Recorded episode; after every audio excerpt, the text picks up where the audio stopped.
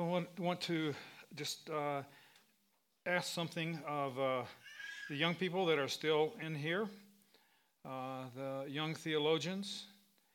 And as we read in those first three verses about an angel coming down out of heaven, uh, taking a chain uh, with a great lock on it and putting it around the ancient serpent or dragon, the devil, um, I, I wonder if you would draw for me today what you think uh, that kind of picture is being portrayed there, what it looks like uh, in your own mind. And then uh, after uh, the service is over, please show me that picture. And as you go home, ask your parents, uh, what do all these images uh, really mean for us? And uh, uh, hopefully we'll have given uh, you enough of a clue that we'll see what God is doing through that. Now, I, I have mentioned about uh, Revelation is a book that's zooming out and trying to give us a picture of what God is doing in history. And uh, it's it's easy to make mistakes about this book. Uh, some people, uh, you know, maybe most Christians are scared to even think about studying it. And uh, uh, I, I think part of that is because uh, we make it too complicated. Uh, and my view of the book of Revelation is that it is giving, God is giving us a series of portraits uh, about his rule and reign over history, what he's doing in the big picture in the heavens. Uh, the, the pictures are not in chronological order. They never claim to be. They're just in the order that uh, John, the apostle, saw them when he was on the Isle of Patmos. Let me give you uh, just a, a quick example of that. A few years back, a first grade teacher collected well-known proverbs, and uh, for her first graders, she gave each child in class the first half of the proverb and asked them to come up with the rest. Uh, and here's a sample of what she got. Better to be safe than punch a fifth grader. Strike while the bug is close. Don't bite the hand that looks dirty. You can't teach an old dog new math. If you lie down with the dogs, you'll stink in the morning. An idle mind is the best way to relax. A penny saved is not much. Two's company, three's the musketeers. Laugh and the whole world laughs with you. Cry and you have to blow your nose. If at first you don't succeed, get new batteries. Uh, and one very appropriate for today, it's always darkest before daylight savings time. Now, why did I mention this? Well, this, this is a small picture of how uh, the mind of a child works. It's different than the way uh, the minds of uh, uh, teenagers and older adults work. Uh, but these little sentences give us uh, a picture somehow of uh, the way a child thinks. And in today's passage, we're going to get a small but vivid picture of God's working in human history. And I think the theme uh, in these verses is Jesus has victory among the nations. Jesus has victory among the nations. Uh, just to go over uh, the first three verses again, and I saw an angel coming down out of heaven, having the key to the abyss and holding in his hand a great chain. He seized that dragon, that ancient serpent, who is the devil or Satan, and bound him for a thousand years. He threw him into the abyss and locked and sealed it over him to keep him from deceiving the nations anymore until the thousand years were ended. And after that, he must be set free for a short time. Uh, let's put up the map of Burma. Uh, I don't know how much you know about uh, Burma. uh, know that uh, that was pro- a name given to it by the colonialists, the British. And uh, when uh, the Burmese themselves took back over again, they changed the name back to Myanmar. And uh, uh, th- this is a place that is in uh, Southeast Asia. If you can see the map very well, you'll see on on the west is uh, India, uh, parts of Bangladesh, uh, on the right China, then uh, uh, Cambodia, Thailand, Laos. Uh, it's it's in that region, and um, not much was known about it uh, when uh, the British started going there. But in uh, eighteen seventeen, a young American uh, who had a passion for showing people who Jesus was, telling them about him, named Adoniram Judson. In eighteen seventeen, he landed in Burma uh, to take the gospel to the Burmese people. And uh, he worked to learn the language. Uh, he p- spent time talking to people in the streets and the markets, uh, preaching occasionally on street corners, uh, and uh, worked very hard at uh, learning this Burmese language, which was had no, no uh, similarity at all to English. Uh, after working hard and um, preaching for seven years, he had seen one person come to Christ. And uh, Adoniram was very deflated, felt defeated. Um, but he said, how can I use my time? I, I still need to keep preaching, keep talking to people, but what can I do while I'm waiting to see God bring people to Christ? And so he began translating the Bible uh, from uh, uh, English into Burmese. And uh, uh, he continued doing that for a long time. And uh, uh, th- three years later, when he had been there for ten years, n- nothing had changed, no more people coming to Christ. Uh, a man showed up at his doorstep named uh, Ko Tha Byu. And uh, Ko Tha Byu, unknown to Adoniram, had been a, a robber in the mountains of Burma, had uh, murdered many people over his years as a robber, and he had come to the city uh, getting tired of all the bloodshed that he was doing in the countryside and uh, wanting to find another way uh, to support himself, and uh, that did not involve so much killing. Uh, Adoniram didn't know any of these things, but he met the man. Uh, he could speak Burmese with him. Uh, even though his language was not Burmese, it was a language called Karen. And uh, he hired him. Uh, over a period of years, uh, four or five years, as they got to know each other, uh, Adoniram invited Ko Tha Byu to join a Bible study. Now, uh, one thing that uh, Adoniram didn't know uh, much about was the people that Ko Tha Byu came from, and they were from the Karen people in the mountains uh, in Burma. Uh, they had resisted converting to Buddhism. The, the Burmese themselves were Buddhists and trying to force everyone in the country to become Buddhists. Uh, the Karen refused.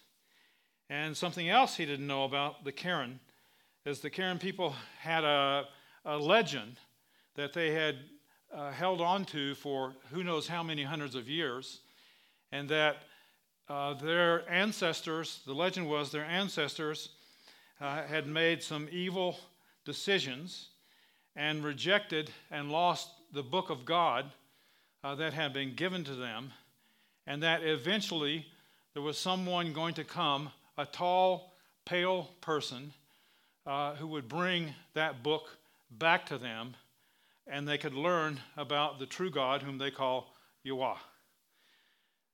Uh, Ko Tha Byu knew those, le- knew those legends. He didn't believe it. He was a robber, murderer.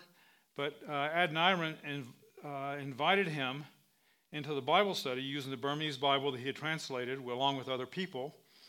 Uh, and he seemed really dense at first. And then he started to catch on and be really interested in asking deeper questions of Adoniram and others there, even deeper than some of the more educated people. And over a three-year period, uh, Ko Tha Byu, the robber murderer, uh, placed his faith in Jesus. And he said, all these things that you are telling me about and teach me about, uh, they are in a very vague way in the legends of my people. I have to go back and tell them that you brought the book back. And Ko Tha Byu, in uh, around eighteen thirty, went back to the Karen people, uh, began sharing Christ there. Uh, Adoniram Judson and other missionaries from the, the U S or from the Baptist Missionary Society didn't know exactly what was going on, but as Ko shared with them, people were coming to Christ. Uh, and about a year later, uh, Adoniram was invited with other American missionaries to go up there to visit the people, and when they arrived, uh, they found that there were five thousand people anxious to be baptized by someone who really knew this book uh, and had been um, uh, in, in it for many, many years. And that was just the beginning, a revival among the Karen people that spread to other hill rural people in that part of Southeast Asia uh, for decades and decades. Now, what is going on here? Uh, these are not things that you're going to see on C N N uh, or Fox News uh, or any other news station for that matter. This is what God has been doing in history, and he's still at work among the Karen people in Burma uh, two hundred years later. Uh, did that clear up all the problems of the Karen people? Uh, no, I mean, it doesn't clear up all everyone's problems. They've been persecuted now uh, for the last thirty years, again, by their own government, and some places trying to wipe them out, uh, genocide. But uh, many of them still hold on to Jesus. Jesus has victory among the nations. When John wrote this book uh, to the church from uh, the Isle of Patmos, Uh, he knew what was going on. Uh, the church was under persecution. This was in the late first century, probably around ninety or ninety-five A D. Uh, the, many of those who believed in Christ in Rome were used by the emperors as tortures for their garden parties. Uh, if they wouldn't recant their faith, they would pour oil over them, tie them to a cross, mount them, and burn them to light what was happening for their parties. Uh, others were being thrown into the Colosseums to be uh, fighting against lions and horses and other animals uh, that would tear them into pieces. And yet Jesus says, uh, through this set of vivid pictures, I'm in control. Uh, they are not going to win. I have won the victory for you. And even though there is a time Uh, when we're going to struggle because of the evil in the world, uh, mine is the victory. This is the time in the chronology of world events that the Father is drawing the nations to worship his son Jesus. Now you see in that verse again the word uh, nations, verse three. He threw him into the abyss and locked and sealed it over him to keep him from deceiving the nations anymore until the thousand years were ended. And after that, he must be set free for a short time. So j- just a, a couple of background issues. You, I don't know how many of you remember that the word nation, as used in the Bible, is not the same as we u- use it in ge- geography or in our schools here in the U S. It's referring to uh, a, an ethnic group, uh, usually with the same language, that has lived in the same place, Uh, shares a, the same culture, uh, and the U S as a nation is something very different. It's a con- conglomerate of all those things. It's more like the African concept of a tribe, or like the tribes of Israel. Uh, sometimes that word uh, for nations, ethna, is translated as Gentiles, uh, and other times it's referring to an ethno-linguistic group. Uh, some of you know that Uh, I lived and worked in Uganda for about fifteen years. And uh, Uganda, when we went there, was about twenty-one million people. Uh, that was thirty, thirty-five years ago. Now there are forty-seven million people. Um, and they have uh, more than forty different languages in the country. Different regions, uh, different ethnic groups sometimes live and mix together, but people maintain uh, that language that they've had over centuries. Uh, each one of those ang- uh, languages would represent uh, an ethna uh, or ethno-linguistic group. Now let's look here at something else that these verses say. And I saw an angel coming down out of heaven, having the key to the abyss, and holding in his hand a great chain. He seized the dragon, that ancient serpent, who is the devil or Satan, and bound him for a thousand years. He threw him into the abyss and locked and sealed it over him to keep him from deceiving the nations anymore until the thousand years were ended. Uh, I've asked uh, Matt to help me uh, illustrate something. Uh, you know, this says that I saw an angel come down, and he had with him a chain uh, and a great lock. So this is not exactly a chain, uh, but we didn't have a chain. So this is going to be our chain. Uh, and sure. And the book of Revelation says, I'm sorry, guys. Now, Matt asked me this morning, is this what you think of me, he said? Uh,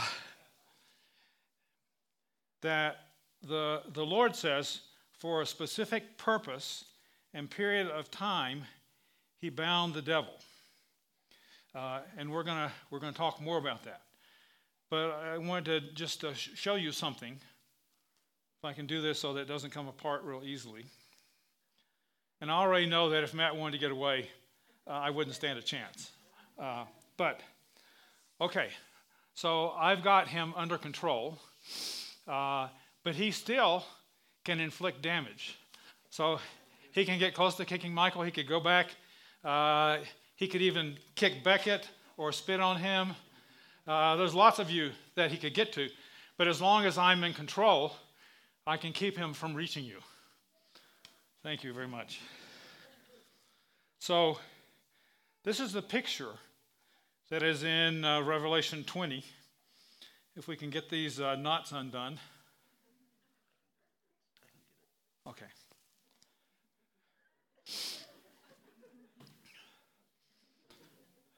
Thanks, Matt.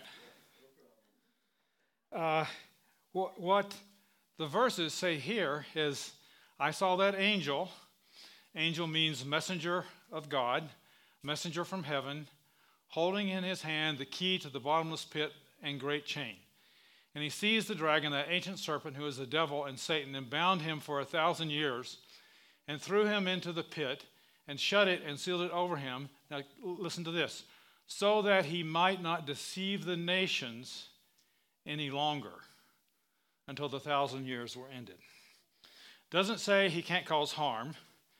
Uh, doesn't say uh, he can't cause suffering or uh, disturb the people of God, but it says for this thousand years, he's no longer going to be able to deceive the nations. Uh, and that's what we're talking about here. How is God at work among the nations uh, so that he prevents Satan from blinding those of us out in the world from the reality of who Jesus is? And that's what this thousand years is about. Uh, the gospel going out and the power of God and Satan no longer being able to prevent people uh, from seeing uh, what it means. Uh, I have another story to tell you. Uh, this is a story about Richard Jackson. And uh, I bet you didn't know this about Richard. Uh, I don't know if he's watching online this morning or not. Uh, and he might be embarrassed by this story, but uh, you, you know, I'm not worried about that a whole lot. Uh, so when Richard and Rebecca moved into their new house in uh, Sandia Heights, uh, they got everything set up in the house, and uh, all the furniture arranged, everything cleaned up. And then one afternoon, while Richard was at home working, uh, a man knocked on the door. And uh, Richard, sitting from his desk, yelled, "Come in." And the man came in, And uh, Richard just said hello, and he didn't know the guy. He just sat at his desk. And the man slowly, uh, first he took uh, the uh, eighty-five inch T V off the wall and carried it out to a truck. Uh, then he came back inside. Uh, he went in. He had a, uh, a hand truck with him, uh, loaded up the refrigerator, unplugged it, uh, chained it to the hand truck, carried the refrigerator out. Uh, then came into uh, the living room and began taking the lounge chairs uh, and a big massage chair that they had in the living room. And uh, Richard just sort of smiled and said, yeah, it's okay, go ahead. Um, now, do you believe that story? I didn't think you would believe it because it's not true. Uh, but it makes a point that the uh, Gospel of Matthew makes. Uh, let's look at Matthew chapter twelve. Uh, and uh, we see here, uh, this is about Jesus and his confrontation with the Pharisees. But when the Pharisees heard this, they said, "It is only by Beelzebub, the prince of demons, that this fellow drives out demons," referring to Jesus. Jesus knew their thoughts and said to them, "Every kingdom divided against itself will be ruined, and every city or house divided against itself will not stand. If Satan drives out Satan, he is divided against himself. How then can his kingdom stand?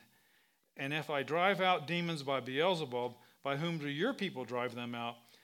So then they will be your judges. But if I drive them, if I drive out the demons by the Spirit of God, then the kingdom of God has come upon you. Or again, how can anyone enter a strong man's house and carry off his possessions unless he first ties up the strong man? Then he can rob his house." Now, you get the setting pretty much from uh, Matthew twelve, that the Pharisees had come to accuse Jesus. Uh, they were looking for ways to trap him uh, and say that he was not uh, following God, that he was uh, using other sources. In this case, they say uh, uh, Satan or Beelzebub, the prince of demons. And Jesus points out that uh, you can't steal the possessions. And he's he's saying to the Pharisees, you, and he's that includes us, that's a royal you, we might say. Uh, before Jesus came, we were the possessions of the devil. We were in his grip. Uh, we didn't know what we were doing. We didn't know the ways of God. And only, you can't steal those things out of Satan's house any more than you could from a strong man's house or from Richard's house, um, unless God is at work binding the strong man, binding Satan, uh, just like we read about in Revelation three. And then you can carry off his property. And Jesus carried you out of that house. He carried me out of that house. Uh, and he has limited Satan's power for that purpose, that during this age of the gathering of God's people from every tribe, tongue, and nation, uh, the, the devil cannot stop it. This day was promised by many Old Testament prophets. Uh, just uh, a couple of passages, Jeremiah thirty-one, "I will put my law in their minds and write it on their hearts. I will be their God, and they will be my people." And then uh, Habakkuk two, "In that day the knowledge of the glory of God will fill the earth just as waters cover the sea." Jesus has victory among the nations. Now, what, what does that mean for us? Well, it, it's a calling for us to be going forth, uh, or as we go, where we work, where we study, uh, where we have leisure, where we are walking in the parks, uh, that our minds are on the goodness of God, his deliverance of us, uh, to be able to share Christ with those who don't yet know him. God is sovereignly at work among the nations, making them a footstool for his son, Jesus. And there, there's all kind of stories that we could tell you, but, um, and I'm going to leave out most of them because uh, time is marching on. Uh, but uh, just uh, one or two more real quick. Uh, how many of you, I'm, pro- I'm dating myself, I know for sure, thirty years ago would have thought the uh, Soviet Union, the Iron Curtain would fall? Almost no one thought that would happen. Uh, and yet, it did fall. Uh, and Christian groups who were persecuted in the country of Russia and the former Soviet Union begged uh, for the West to send missionaries to them. And, and a few came, but not many. One of the places that uh, people didn't really get to uh, was Mongolia. And here's God working, building a picture there. Mongolia in uh, in nineteen ninety and as late as the year two thousand only had four known Christians um, in a country of uh, twenty-something million people. Uh, and uh, there was no one, no one there to tell them. And what uh, God had prepared to do by working around the globe, a little boy grew up on a mission station in Africa, an African boy. He heard the gospel. He gave his life to Christ. By the time that he was old enough to go to the university, there had been a revolution in his country. This would have been back in the eighties. And uh, uh, so he was able to get a scholarship to study in Moscow. And in Moscow, there were uh, uh, young men and women studying from all kinds of communist countries around the world. And this young man from Africa uh, spoke English because he'd learned that growing up on a mission station. And he met a young man from China uh, when he was studying in Moscow. And the young man from China said to him, he couldn't speak much English, but he said, "I want to learn to speak English. Give me a Bible." And the young man from Africa uh, had a Bible in English. He only had one, but he thought, this man needs it more than I do. So he gave him the Bible. Uh, and this young Chinese man came to know Christ just through reading the Bible and eventually gave his life to Christ. Then he went back to China to work as an interpreter for the Chinese government. Then, uh, several years later, as he was working for the Chinese government, uh, they began op- China began opening up to tourists. And they wanted the Western currency to be able to use to buy things in other parts of the world. Uh, so the Chinese government tourism authority, for which this young man uh, worked to become a believer, uh, was asked to guide uh, a group of tourists uh, coming to China. Uh, and he agreed and said yes.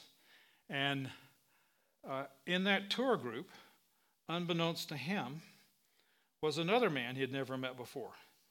Uh, this man was uh, a janitor at Briarwood Presbyterian Church. And uh, uh, if you've not been in the P C A for a long time or been spent much time in the uh, Southeast, it's one of the larger churches in the Presbyterian Church in America. Briarwood Presbyterian Church. Uh, has a gigantic missions conference every year and uh, uh, gives away millions and millions of dollars to support people who are sharing Christ in other countries. And th- this janitor had been working at Briarwood for uh, twenty years, and he had seen these missions conference happen, conferences happen. Uh, he had heard the stories about them, uh, what people were doing, what God was using them to do. So after this conference in that year, uh, which was around nineteen ninety, he came to the missions committee and said, "I believe God is calling me to go to China as a missionary." And someone on the committee looked at him and said, "What's your education?" It wasn't much.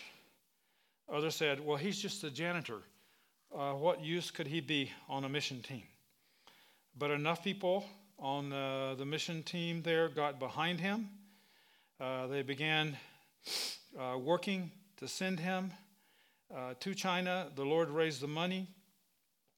Uh, and he was on that tour bus that the young man from Africa, or the young Chinese man that heard the gospel from the man from Africa, uh, was the interpreter for. Uh, and they began talking, sharing about uh, Christ together, how they had known him together.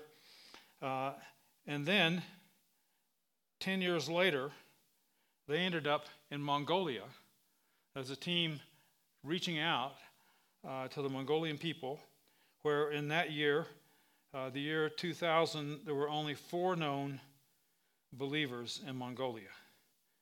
Uh, ten years later, partly through their testimony and witness, um, the uh, Operation World, which talks about Christians in many countries, says there were close to forty thousand Christians in Mongolia. Uh, and these two men, the janitor from Alabama, uh, the young Chinese man uh, who knew Christ through an African student uh, in Russia. And that was what God was doing. Many other stories like that. You may have heard, uh, what's the most successful mission sending agency in modern history? And if I told you this before, don't uh, uh, spoil my fun. Um, the most, uh, you know, thinking about the most successful mission sending agency in modern history, uh, let's look at what happened through some persecution. In China, when Mao Zedong uh, took over with the Communist Party in nineteen forty-nine, there were estimates that there were about a million uh, Christians in China. And uh, the communists hated Christians with a passion. They were one of the groups that they wanted to get rid of. So through all the uh, uh, pogroms that they were doing against all kinds of groups, including Christians, uh, taking them before local uh, communist committees, uh, shooting many people, uh, five hundred thousand people, Christians, uh, half of that group were murdered. Through the persecution, another half, two hundred fifty thousand, denied Christ. And there were approximately uh, two hundred fifty thousand Christians left in the country. After about five years of this, Uh, even the Communist Party began getting tired of all the bloodshed. Uh, why are we killing our own people? Uh, this doesn't make sense. So, but these Christians, they are troublemakers. They will tell people not to listen to the Communist Party. So they made a plan that what they would do, instead of shooting them, they would divide them up. We've noticed these Christians seem to thrive when you put them together, uh, and they make trouble. So they took the two hundred fifty thousand approximately that were left, and they uh, sent them out to work farms. Uh, many of them were professors in universities, doctors, lawyers. They were sent to be a part of the communist uh, indoctrination on work farms. Uh, and they said, if we spread them out like this, they will lose their ability to uh, feed off of one another, and they will die out. Um, so they sent them out. Then in uh, uh, two thousand ten approximately, this would be, this was about uh, forty, fifty years later, when the bamboo curtain parted a little bit and uh, Christian statisticians went in, heard from people, heard writings. Uh, from that two hundred fifty thousand, the number of Christians under pers- intense persecution in China grew from two hundred fifty thousand to approximately fifty million. Uh, and today, Operation World estimates there are between ninety and ninety-five million uh, followers of Jesus in China. So I would say the most successful mission sending agency in modern history was the Chinese Communist Party. God has a sense of humor. Now let's think about this. Jesus' victory among the nations. What does that have to do with you or me? Well, uh, God calls us. Jesus has victory among the nations. He's calling us to be a part of that. Uh, it's a privilege that he wants to use us. He doesn't just show up and zap people and make them Christians, uh, but he calls us as his followers to go, and wherever we are going, Uh, and testifying of Jesus, loving people in the name of Christ, God works, and uh, draws people to himself. Uh, he calls us to live for Christ wherever we are, if that's China, if it's Albuquerque, uh, if it's Washington, D C, and our witness is always countercultural. It goes against the mores of the people around us. And the call is to live for Jesus. Remember, the Lord has given us, in a sense, this thousand years of peace. A thousand years is not um, an exact number of years in the Bible, especially in the book of Revelation. It's only mentioned in this chapter uh, of Revelation, in Revelation twenty. The first six verses have the only references to a thousand years uh, in the scripture.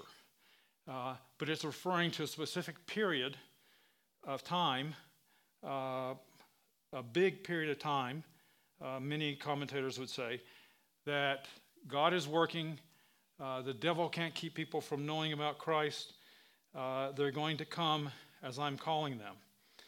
Uh, and uh, he's the one that provides, that works in hearts. We are the ones that go and get the privilege uh, to share with people. Now, it's interesting to think think about this in a little bit uh, deeper level, standing for Jesus where you go. Uh, you have opportunities in this congregation. Uh, some of the things that God calls us to, uh, one of them is prayer. And we hear from David and Angela uh, quite frequently about the Sun Network. Uh, that's a real opportunity to get involved. Uh, if you don't feel like you can go for uh, long periods of time, uh, going and seeing for a summer what God is doing uh, can really enliven your prayer life, give you a heart for what God is doing. Uh, also, besides praying, uh, we can give. Uh, the Bible calls us, it really tells us, even though Uh, in, in current days, we don't like to talk much about war or battles or armies or soldiers. Uh, there's there's a bad taste in our mouth from what has happened in our own history uh, in the last twenty or thirty years. Uh, but the Bible calls this uh, a spiritual war, and uh, calls us to be entering in, in a spiritual sense, in this war. Uh, one of the ways is through praying. One of the ways can be through giving. Uh, one of the ways could be through going, uh, or even more challenging, joyfully sending your children. Uh, uh, Jenny and I have known people that work with the mission that we work with, uh, Surge, that from the time they were eight years old, knew that God was calling them to be a missionary physician. Uh, we know several people in that kind of a context. And God does call. Will we joyfully send our children? Uh, another interesting thing, I think, is when, when God commands us to do something, he's the one that makes the provision for it. Uh, and, uh, you know, just thinking about the U S, the church in the U S probably gives more to foreign missions than any other church around the world, uh, but it really is uh, a small amount. Uh, some statisticians say uh, in the U S we spend more on men's toiletries uh, what, than we spend on sending people to evangelize the world. You know, that's a shocking way to think about it, uh, but it is uh, God who provides. And I think the scripture says, I heard someone say once, uh, God has provided all the money necessary to evangelize the whole world. That's the good news. He's provided that money. But there's bad news. Uh, that money is still in our pockets.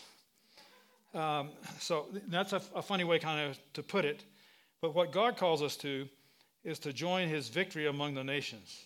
This is not about a guilt trip or trying to trick people into giving or going, but it's calling us all together to look to Jesus, to see what he is doing in this day during this thousand-year period, Uh, when he's holding back the ability of Satan to blind people, uh, how he's calling us into participating into his victory among the nations. And if we had, we had time, I could tell you tens uh, hundreds of more stories like what we heard today about how God is at work. Again, you're not going to hear it in the daily news, uh, but he is at work around the world. Jesus has victory among the nations, and he is going to have the final victory. Let's pray. Lord Jesus, we thank you for uh, what you have done uh, for us. We know that uh, you uh, came to the earth, uh, the Son of God, who were fully God and became fully man. And uh, uh, you gave yourself. It's really uh, your sacrifice and your blood uh, that purchased us. So uh, Satan no longer has any right to us at all. Uh, we are not strong enough to defeat him, but you keep telling us in Scripture, reminding us that he who is in us, you, uh, is greater than he is in the world. Lord, thank you for that promise. Thank you for how you are building your church. Uh, be at work in us so that we, as those who follow you, know how to be involved uh, through praying or giving or going or other ways, uh, through local ministries uh, like reaching out to um, Hayes Middle School. Uh, there, there are many opportunities for us. Lord, um, give us wisdom that we uh, shine for Christ when we're involved in those things, and keep lifting up the name of your Son, Jesus, we pray, through us. In Jesus' name, amen.